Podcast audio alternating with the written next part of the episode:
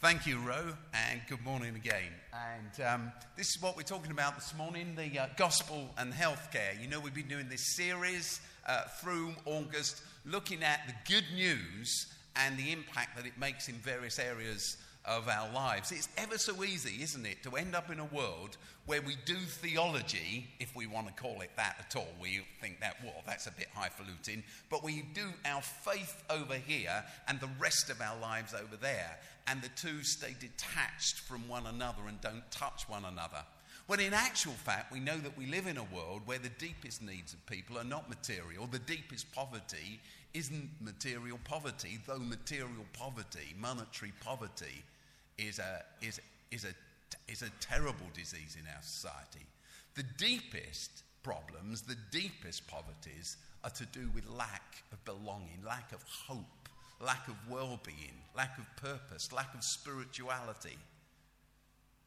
That's why we need to bring these two worlds together all of the time. And that's why we're talking about the gospel and healthcare this morning. You probably know that um, a few weeks ago, it was actually on July the 5th, that it was the 70th anniversary of the NHS, the National Health System. Uh, the National Health System is an extraordinary thing. Founded 70 years ago, it's achieved remarkable success, hasn't it? You know, it was the first healthcare system of its type anywhere in the world. So it's a systems leader. It's changed the world. It's been copied by all sorts of groups around the world.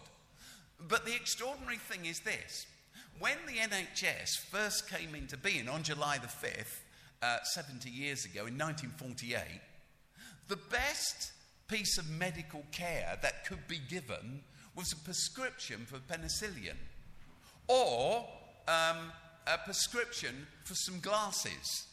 Those were the kind of interventions.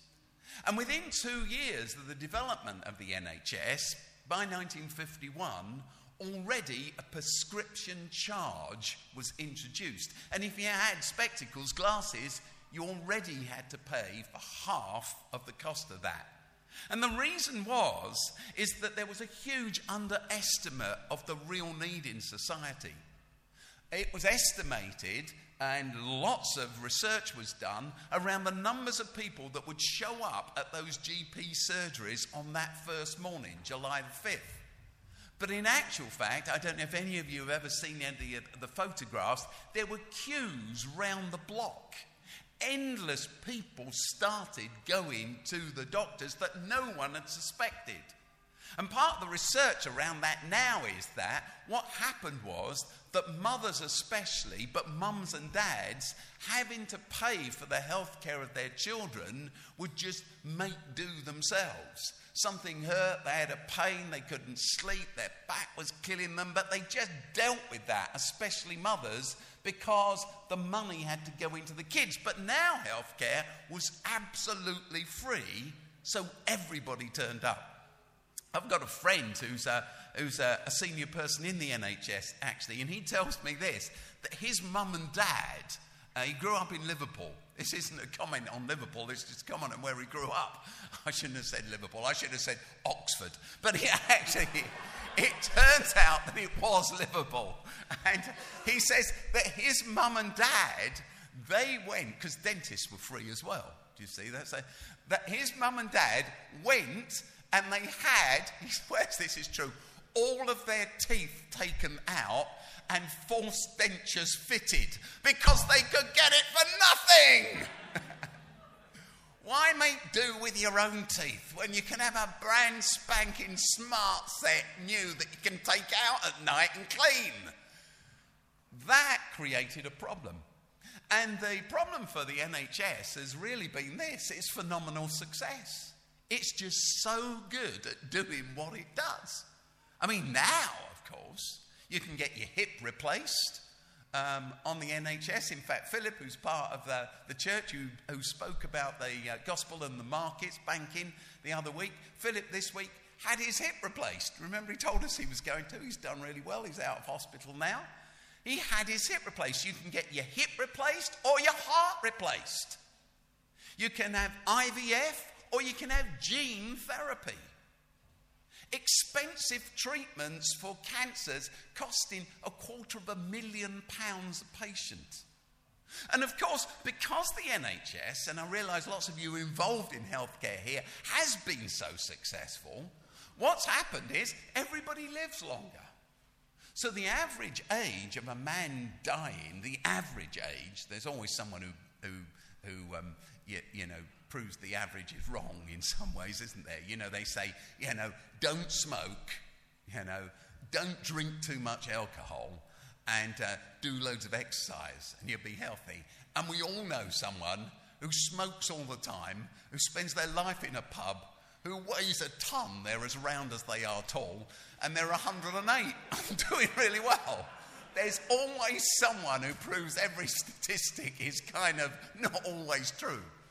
But of course, we know overall uh, what the statistics are. And overall, when people uh, retired, when men retired, the age of 65, on average, they would live to the age of 66 and a half. So that you'd care for those people for 18 months, two years, three years maybe. But now people retire at 60, whatever they can, and they live another 20 or 30 or 40 years sometimes because the NHS has been incredibly successful. And because of its success, it's being crushed under its own weight. And this is beyond all the politics around it, and I'm not talking about the politics around it because we all have our political ideas about where the money should be spent or not spent. But the plain fact of the matter is people are living longer, and the healthcare interventions we all receive are far more sophisticated than they were and far more expensive. So there's more people with more sophisticated interventions.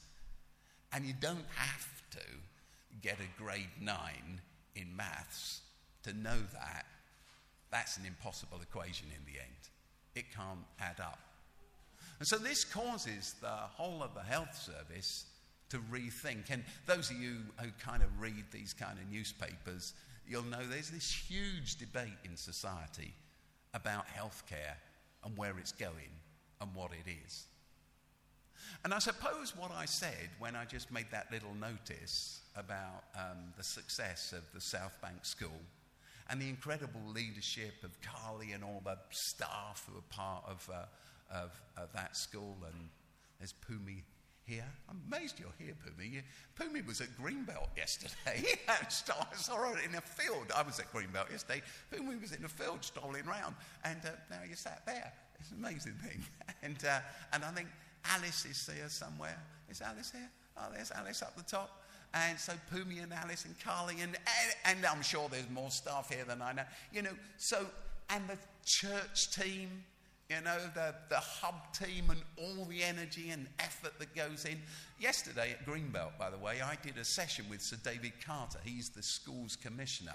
He's the man in charge of um, education around uh, England. And so uh, we did this session on education together, to which uh, hundreds of people came. But there's a choir from Oasis Hub, Waterloo, uh, youth choir. Uh, kids from the school and kids from the community. And uh, it was fantastic. Everybody listened to them sing, which is a wonderful thing, isn't it? A wonderful thing. So, this success that I talked about earlier, that we know more about when we actually know what our progress eight was and we actually know where we sit in the results. But this success is the success, as I asked you to give yourselves a round of applause, because many of you were the people who remember we had to, the church had to run in the Johanna School across the road. Do you remember? We all had to move out, and loads of you lugged stuff across there every week, and we had uh, that session there. Then we were upstairs. Do you remember? We used to meet upstairs in the room, you know, that, that room upstairs, and uh, with the sheep at the back. Do you remember? Yeah, and all that kind of stuff. And all of that, it was a long time and it was a hard time. And I was amazed at how the church stuck together through it all. But all of that, all of this energy on the part of so many people goes into this holistic, integrated healthcare that's needed. as we move forward as a country, that's what we need to think about. I'd like to show you some statistics. Terrible to look at statistics, but I bet you're excited when you look at these statistics. They're from what's called Public Health England. Public Health England is like a brother to the National Health System. And um, Public Health England um, produced this research just um, last month. And uh, there it is. Um, I'm, uh, sorry, it's slightly small, but you're, you're, it's a picture, so you'll get it. Public Health England talked about what the contributors to our health are. So think about yourself. Just sit there and think about yourself. What contributes to your health? What makes you healthy or sick? You know? Ill. Right? Think about that for a minute. Or think about us in this room. What makes us healthy or sick? Or the kids at South Bank School? Or the people of Waterloo generally? Or Lambeth or Southwark? What contributes to our health? Well, according to, uh, according to Public Health England, 10% of our health, I'm sorry that's a bit, a bit small, so 10% of our health is to do with the design, of, to, to do with our built environment. 5% of that uh, 10% is to do with um, the design of our environment, and 5% is to do with the quality of our environment. So, the design of our streets, our roads, our houses, our uh, flats, our living space, the parks that we've got or not got, the green spaces we've got or not got. 5% of our health is to do with the environment around us. And 5% of our health, 10% altogether, is to do with the quality. Because we might have a great green space, but actually, if it's not cared for and it's kind of overrun and it's dangerous and you can't go there, or your flat was built great, but it's now damp and mouldy, except if it is damp and mouldy, come and tell us about it. We'll help you with that. You know that, don't you? But, um, you know, so all of that stuff, that impacts our health 10%. But, say Public Health England, the next 20% of our health is to do with clinical care. 10% is to do with our access to it, and 10% is to do with the quality of it when we get there. Now, what is clinical care? That is the NHS. Clinical care is basically your GP and the hospital. That's it. That's clinical care. So, 20% of your health is to do with your GPs and your hospital. 10% is to do with access. How close is your GP? How close is your local hospital? And 10% of your health is to do with when you got there, was it worth going? You know, what was the quality of care you received when you actually showed up? So, altogether, our built environment and that bit equals 30% of our health. That means 70% of our health isn't covered by this. Here's the next one health behaviors. It's not rocket science when you think about it. 10% that accounts for 30% of our health altogether. 10% of our health is to do with whether we smoke or not, according to Public Health England. 10% of our health is to do with our diet and exercise, what you eat and how much exercise you get. 5% is to do with our use of alcohol. There's been loads about alcohol in the news this week.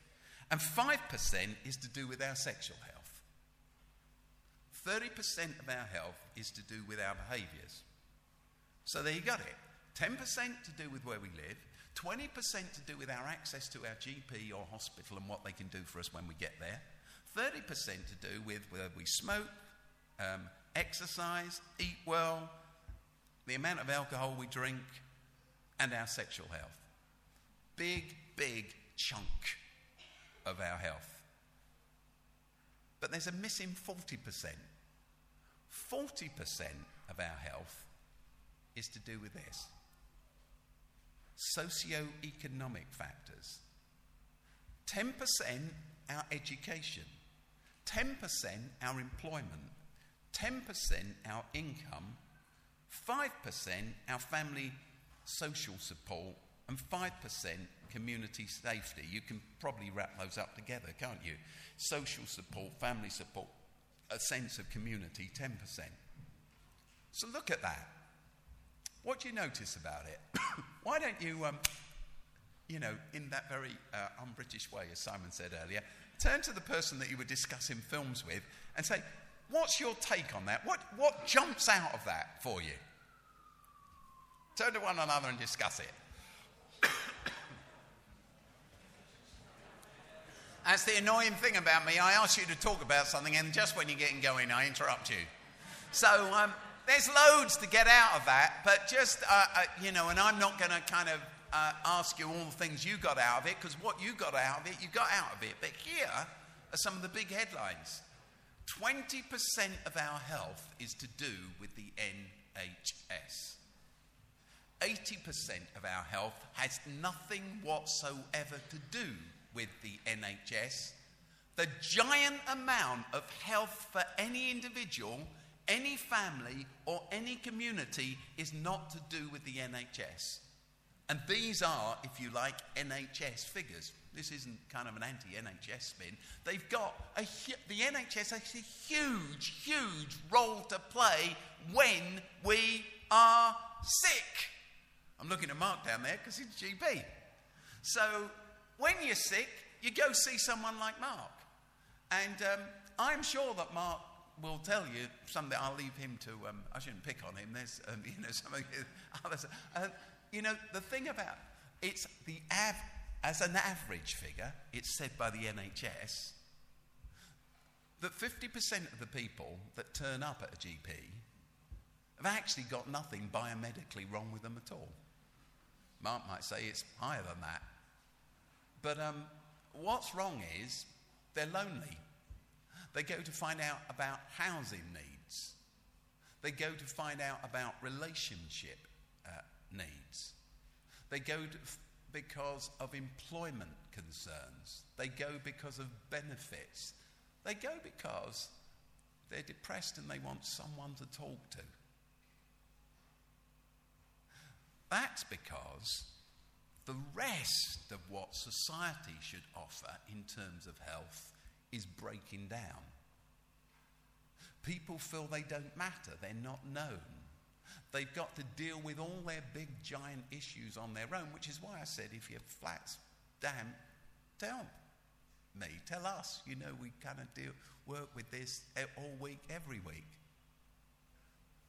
The point is that the NHS is a brilliant thing, but it cannot possibly deal with all of society's issues unless we all step up. We need a radical rethink. Now, you may probably thinking, what on earth has any of this got to do with the Bible reading that Ro read to us? She read this Bible reading, it, uh, it's uh, from Luke's Gospel. And it's the story of Jesus and ten me- men who had leprosy. And they come to Jesus, and Jesus heals them, and they all go away and one comes back to say thank you. Here's the thing about Jesus' healing miracles you probably never thought of. The whole world debates whether Jesus actually did this or not. Did Jesus really heal people? Did he really touch people and their lives were changed? Did he really bring people back from the dead? And all of that misses, whilst we're debating that, it's a good debate to have, but it's been had for hundreds of years, it misses the real debate, which I'll bet you've never even thought about. Of all the healing miracles Jesus does, only three of them ever mention the name of the person well, actually, only two ever mention the name of the person or Jesus' relationship to the person. Jesus healed Peter's mother in law. One of his friends' mother in laws. You know, Peter says, Look, I can come with you as long as you look after the mother in law. And Jesus says, Okay, I'll heal her. there's a leader of a synagogue called Jairus, and um, Jesus heals uh, his daughter. And there's one other, one other healing miracle where we know the name of the person involved. Only one other. Anybody any idea? I'll tell you, yeah, it's terrible. That say Lazarus, who Jesus raises from the dead, the brother of his friends, Mary and Martha. But the point is, aside from that, every healing miracle Jesus ever does are for people who are unknown. We're not told what their names are. And more than that, big more than that, they're all for the wrong people. Jesus heals the servant of a Roman centurion. Romans were known as sinners. A sinner was an outcast in Jesus' society, and all Gentiles, especially the Romans who conquered the countries, were outcasts. And Jesus heals a Roman centurion. This, this is a dictator. He takes a dictator's servant and he heals this servant. Leprosy meant you were utterly outcast from society. You had no name, you didn't matter. And Jesus heals these people. It might be worth your while to take a stroll through at some time all of the healing miracles that Jesus does. Every single one of them, except for the three that I've mentioned, is for someone who was an outcast, a religious and social outcast. Those are the people Jesus is concerned about. The church's job is just that. And Jesus heals these 10 leprosy sufferers, and one comes back to say thank you. But Jesus heals the 10. Our task isn't to get thanks. Our task isn't to be congratulated. Our task isn't to be handed awards. Our task is to serve. And our task is to serve everyone. Everyone. Absolutely everyone is in because of Jesus' revolution. And as you look at these statistics, you see the role that we have to play. I believe I believe to the bottom of everything I am, that as you look at that chart, the church in the UK is in the best position of all organizations and unions to make the biggest impact and difference. Because the local church in every community can be involved in education and be involved in employment and therefore be involved in income and be involved in family and social support and community safety and be, therefore be involved in health outcomes exercise and diet. You know, we are as a church, aren't we? We need to do more. This isn't to tap us on the back, it's to say it's incredible the stuff we're doing in these realms, but we're at the beginning, not the end. We're at the beginning. We can be involved in people's care for themselves and their health behaviors. We can even be involved in the quality of the environment in which people live. In fact, if you look at that diagram, there's only 20% of people's health in this community that we work in partnership with the NHS on. And the National Health Service actually isn't a National Health Service, is it? It is, of course, a National Sickness Service. When I'm sick, I go to the GP. When I'm sicker, I go to the hospital. When all the health systems have failed, I need to go to the sickness service. But if I can manage and be helped to manage my fitness and my health in community, then I'm in better place. That's why, you know, where the choirs flicks away at Greenbelt as well, but the choir is amazing. People sing because singing is really great for your health. Even if you're one of those Christians who hate singing songs, you know, like, oh no, you know, I was talking to someone yesterday who comes to the evening service, he comes to the evening congregation because you don't have to sing there. You know, right? Well, even if you don't like singing, it's good for you. That's the news. It's really good for you. It's physically good for you. It's psychologically wonderful for you. Even if you don't believe what you're singing, though it does, I suppose, help to sing it with more gusto, the singing is good. The stuff, the health, the um, exercise and the fitness stuff that Andrew does, you know, is uh, around the place. Font Fit, if you don't know about Font Fit, find out about Font Fit.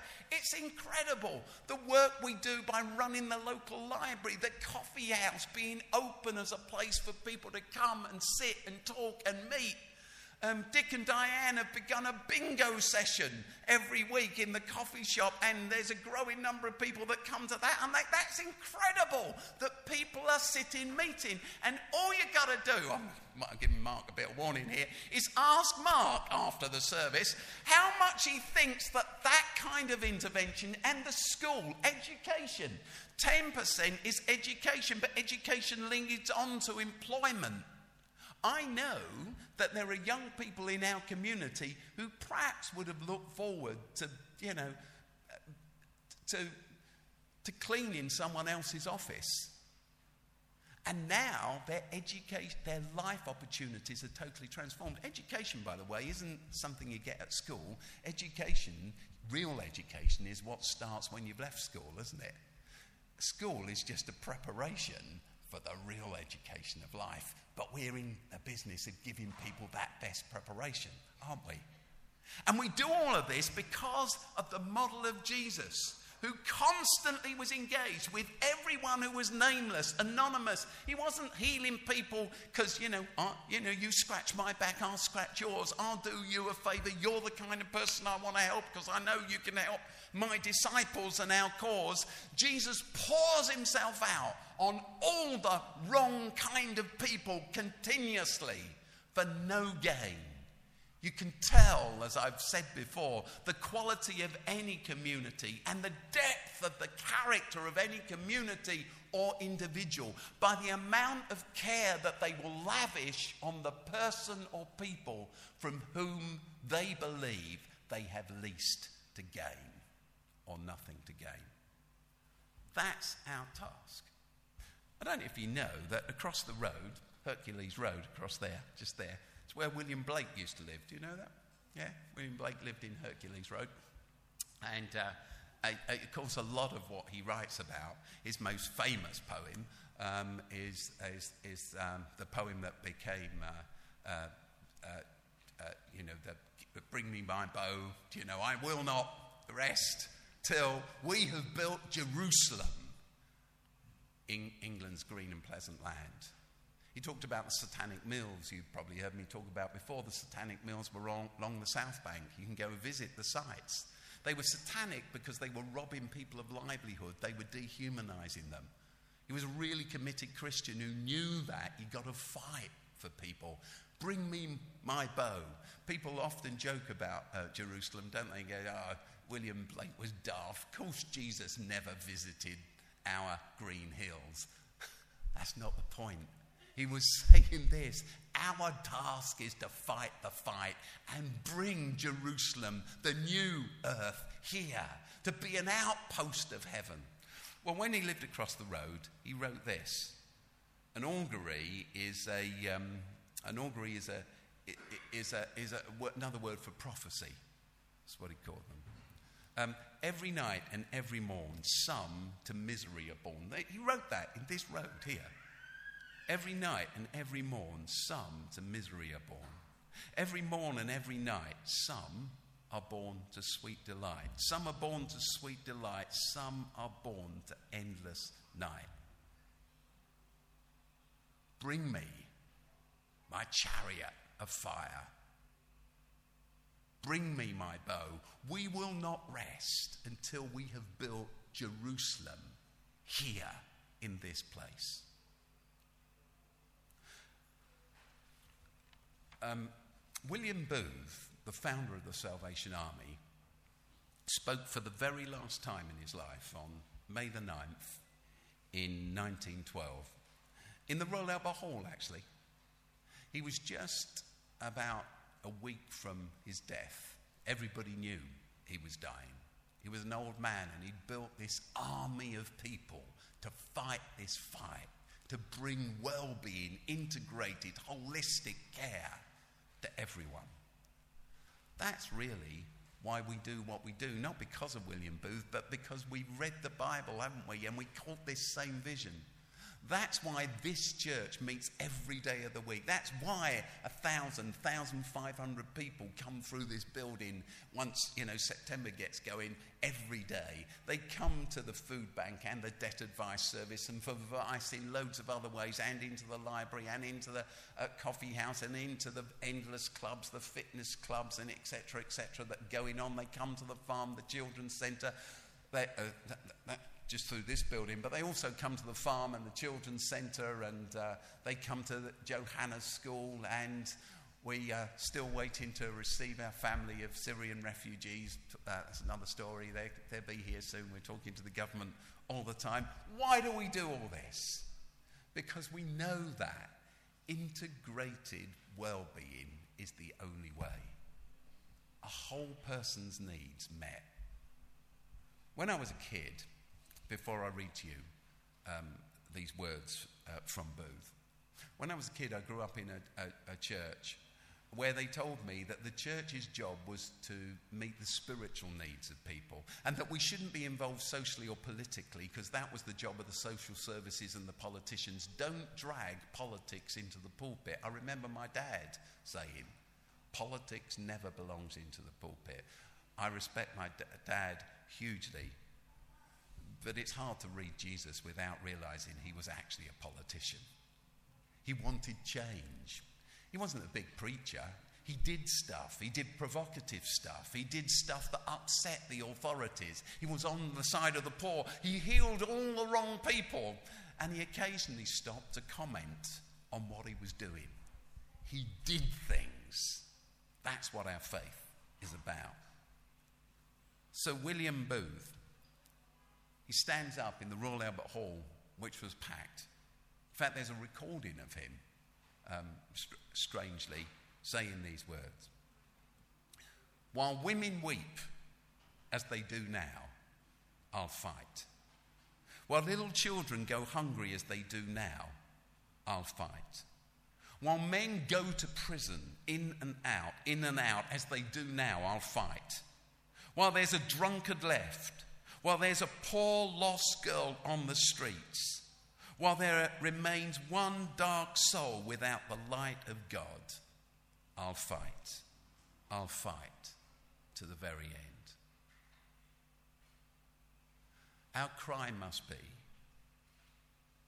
while women are raped, abused, trafficked, treated as bits of meat while women are not allowed to earn a living wage, while women are put down and men are exalted, we must fight. We have to turn this around. Whilst children are trapped in gangs, where they feel their only security is to carry a knife, where young men and women are stabbed and shot we have to fight. Was people are trafficked in through our airports and across the channel in the tunnel and employed in nail bars and, and, and, and in those places where you can go get your car cleaned for next to nothing and never ask the question in front of your nose who is this that's soaking wet doing this job? We must fight and it's no good saying, oh, yeah, but it's cheap, so it'll be okay, and I'm sure someone else is looking out for it. No one's looking out for it. Whilst this continues, we must fight. Where, while there are elderly people in this city who today wake up and no one will speak to them and no one will knock on their door and no one will call. We must fight. While there are kids in our, in our, in our community who cannot read, we must fight. Where there are young people who do not know where they sleep tonight, let alone what they eat this lunchtime, we must fight. We've got to be shaken out of a complicity with all of this. It's time to stand up. It is war. We are in a war. For our task is to bring well being and health at every level. Our task, your task, my task, is to give my life, you to give your life. The effort, the energy, the talent, the skill, the experience, the insight, the ability to write or to read or to dance or to sing. The skills that you have to ensure God's kingdom comes. And don't stop to ask, will they say thank you? Perhaps when in 10 will. But Jesus poured himself out for these people because he is the God who is love. Let's pray. Father, we surrender ourselves again to you. We thank you for the opportunity we have of growing in our relationship with you in our discipleship with you by serving others, by laying down our lives. We know that we discover ourselves when we give up ourselves. We know that the j- deepest joys in life are to get, do with sacrifice and service. We know that it's far better to give than to keep on receiving and expecting to receive. Help us, each one of us, to understand to explore what our role is in bringing health and well being in the context of this church and everything it does in its, this community, in the context of our whole life, where we live, the friends that we have, the job that we do, the job that we could do if we found the courage to make the jump and do it. Help us and guide us. And as we give ourselves to that task,